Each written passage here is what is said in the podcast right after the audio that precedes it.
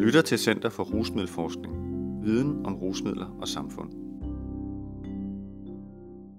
Unges alkoholforbrug handler mere om fællesskab end om gruppepres. Skrevet af antropolog og professor Vibeke Frank, psykolog og lektor Maria Dick Herold og antropolog og lektor Jeanette Bjørnes. Indlæst af Vibeke Frank. Artiklen er bragt i Stofbladet nummer 38 i foråret 2021.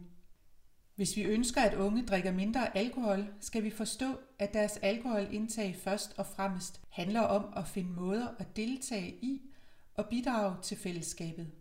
Mere end det handler om gruppepres og at kunne sige nej. Nøglen til forandring ligger derfor i forventningsafstemning de unge imellem. Selvom danske unge er kendt for deres store forbrug af alkohol sammenlignet med andre unge i Europa, så er der i de senere år også tegn på, at stadig flere unge starter senere med at drikke alkohol, og at nogle drikker mindre eller er helt afholdende i perioder af deres ungdomsliv. Eksisterende forskning peger dog samtidig på, at det for unge ikke altid er nemt at lade være med at drikke alkohol, hvis man er sammen med venner, der drikker, og indtil nu har forskningen oftest beskrevet dette som gruppepres. Det vil sige, at unge oplever, at de er nødt til eller føler sig presset til at drikke, selvom de egentlig ikke har lyst. I denne artikel, som er baseret på en forskningsundersøgelse med interviews med 140 unge i alderen 18 til 25 år, der alle har drukket alkohol inden for de sidste tre måneder op til undersøgelsen, vil vi i midlertid vise, at de unge føler det nødvendigt at give gode og rettidige begrundelser til hinanden, hvis de ikke ønsker at drikke alkohol. På den måde oplever de unge, vi interviewede, at det er muligt at bakke op om festen, men uden at drikke så meget, som de oplever, at det kan forventes af dem af vennerne. Vi vil argumentere for, at hvis unge ønsker at sige nej til at drikke, eller drikke mindre end deres kammerater, så handler det ikke blot om, at de skal kunne modstå kammeraternes forventningspres, men mere om at kunne navigere i vennegruppen på en måde, så det sociale fællesskab i gruppen opretholdes og tilgodeses. Men hvordan gør man det? For at komme svaret på det spørgsmål nærmere, skal vi først se på, hvilken rolle alkohol spiller for unges fællesskaber. Alle interviewcitater i det følgende er anonymiseret. Alkohol skaber fællesskaber og samhørighed. Alkohol spiller en væsentlig rolle i mange unges liv. Rigtig mange sociale sammenhænge, som for eksempel gymnasiefester, fredagsbar, rusuger og fester i forbindelse med studiestart og byture med vennerne, er præget af et ofte stort alkoholforbrug. Som en af vores unge interviewede, kaldet Pernille, siger, jeg tror ikke, du kan gå til en fest uden at drikke alkohol.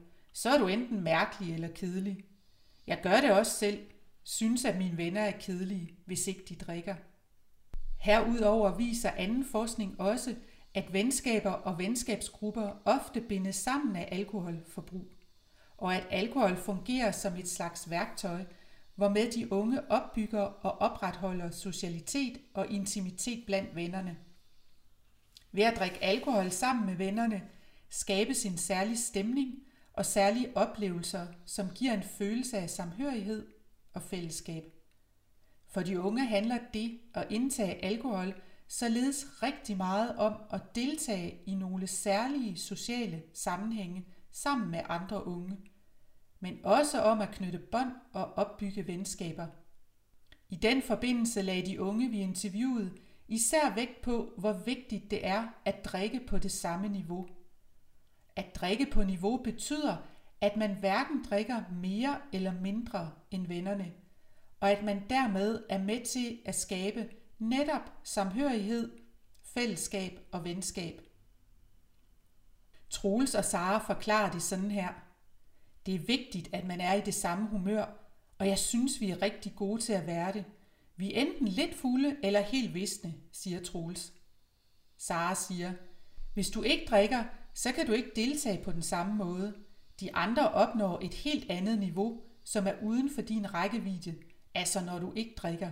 Det er altså ikke blot det at drikke, der er vigtigt, men især at man drikker på en bestemt måde, bliver mere eller mindre fulde på den samme måde, og dermed i fællesskab bidrager til den særlige stemning, der opstår til festen. Helt konkret oplever de unge det som vigtigt, at man kan have det sjovt sammen, at man deler den samme form for humor, griner af de samme vidigheder, og generelt løsner op og ofte også gør lidt skøre ting sammen, hvilket er noget, der i særlig grad bliver muligt, når man drikker sammen. Max beskriver for eksempel, at det kan være okay ikke at være på niveau først på aftenen, men at det bliver mere og mere vigtigt, som festen skrider frem. Han siger, i begyndelsen af aftenen er det okay, men senere føler du dig en smule som en outsider, fordi på det tidspunkt er vi almindeligvis på det samme niveau, har det samme udgangspunkt og tænker, at de samme ting er sjove. Når du ikke har drukket, synes du ikke, det er sjovt eller cool. Via et fælles alkoholbrug til festen skaber de unge altså en særlig fælles stemning, og dermed skabes en følelse af samhørighed med og blandt vennerne.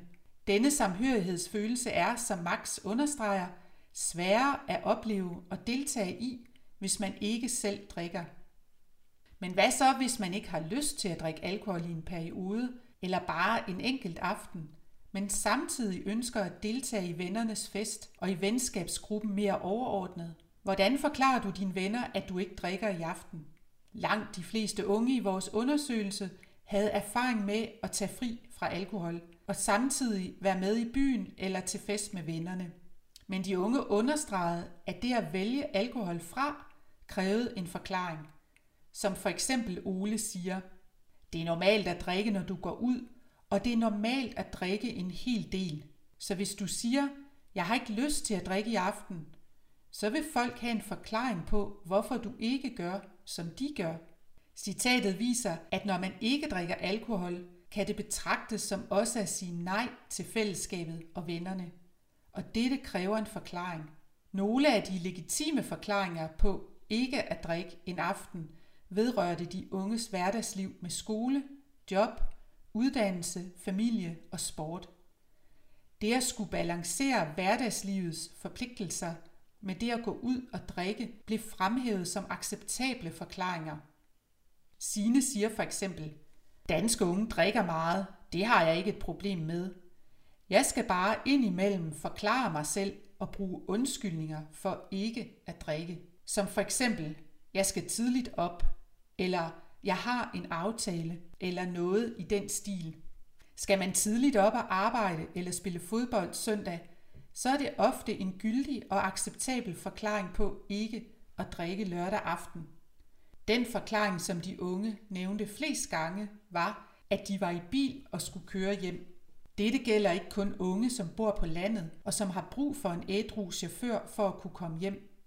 Også unge fra større byer fremhævede kørsel som et fuldt ud legitim forklaring på ikke at drikke. For eksempel siger Sandra, jeg vil hellere sige, at jeg er i bil og skal køre hjem. Det lukker enhver diskussion. Du drikker ikke, og det bliver accepteret fuldt ud.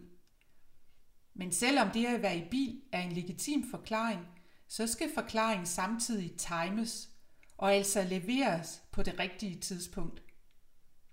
Andrea forklarer, lad os sige, at jeg holder fest, og min veninde kommer tre timer for sent.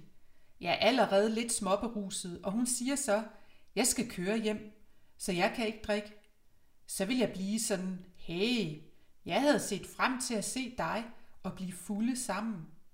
Men sådan ville jeg ikke blive, hvis hun havde sagt fra starten, at hun ikke kunne drikke, og jeg endnu ikke var blevet lidt småberuset.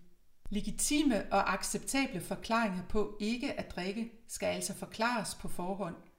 Ikke at drikke må afstemmes med de ofte usagte forventninger, der er mellem venner til, hvad en god fest eller bytur indebærer, nemlig at drikke, så man er på samme niveau og blive fulde på den samme måde. En anden strategi, som var vigtig for de unge, er at drikke lidt mindre, end de plejer, men uden at i talesætte det, for derved at opretholde ideen om at drikke på samme niveau, og således forblive en del af drikkefællesskabet med vennerne. De unge strategier inkluderer blandt andet at drikke vand mellem hvert øl, eller ikke at drikke hele deres øl, men at stille den et sted halvtom eller hælde resten ud, så det så ud som om de havde drukket det samme som deres venner. Som Sita for eksempel siger, du undgår virkelig mange spørgsmål og mærkelige kommentarer på den måde. De unges begrundelser for at bruge disse strategier var primært drevet af et ønske om at undgå at skulle forklare, hvorfor de ikke drak, og at give et indtryk af, at de levede op til forventningen om, at alle drikker på samme niveau. Har du aftalt med vennerne, hvor meget du drikker i aften? Langt de fleste danske unge har erfaring med at drikke alkohol og har oplevet, hvordan alkohol er med til at skabe fællesskaber, samhørighed og venskaber. Vores undersøgelse viser, at en god aften for mange af de unge indebærer at drikke på niveau sammen med vennerne, og at mange unge ser frem til at gøre dette. Dermed bliver alkohol også en bred fællesskabsskabende referenceramme for unge. At drikke alkohol sammen er med andre ord noget, som de fleste unge kan være med til og mødes om uden specifikke kompetencer. Rigtig mange af de unge, vi interviewede, brugte netop alkohol på denne måde og synes, at det var sjovt at drikke sammen med vennerne. Også de unge, der er til, hellere var fri for at drikke eller valgte at drikke mindre. Vi skal her huske på, at vi ikke interviewede unge, som aldrig drak alkohol. De unge var derfor meget optaget af, hvordan det at drikke alkohol var en del af det at tilhøre bestemte venskabs- og kammeratskabsgrupper. Ud fra det perspektiv kan den udbredte forventning blandt de unge om at drikke på niveau ikke nødvendigvis eller entydigt ses som et gruppepres. Og det bliver samtidig misvisende, hvis pres forstås som at et ungt menneske presses til at drikke af hans eller hendes dårlige kammerater. Det er en meget mere kompliceret proces at sige ja og nej til alkohol for de unge, fordi det at drikke alkohol også cementerer venskaber og fællesskaber. Et nej til at drikke kan opfattes som ikke blot et nej til at drikke, men som et nej til at deltage i og bidrage til fællesskabet. Og netop derfor må de unge forklare sig, hvis de ikke drikker, eller hvis de drikker mindre end deres kammerater. Har vi et ønske om at hjælpe unge til at drikke mindre, eller at det bliver mere accepteret ikke at drikke, så må vi altså have fællesskabet og samhørigheden, som alkoholen skaber, en mente. I lyset af dette skal vi som voksne undgå at tale om gruppepres, da dette begreb både sætter den enkelte unge i en passiv position i relation til vennerne, og samtidig stiller vennerne i et dårligt lys. I stedet for kan vi for eksempel spørge, har du aftalt med dine venner, hvor meget du eller I drikker i aften? På samme vis bør vi udvikle forebyggelsesindsatser, der tager udgangspunkt i de unges ønsker om og oplevelser af fællesskab, og ikke i, at de bare skal sige nej til alkohol. Måske vil dette hjælpe både de unge, som ønsker at drikke mindre, eller slet ikke ønsker at drikke, men også de unge, som drikker alene for at blive fulde. Målet må være at hjælpe unge med at udvide eller ændre ideen om at drikke på niveau som grundlag for deltagelse i fællesskabet med vennerne.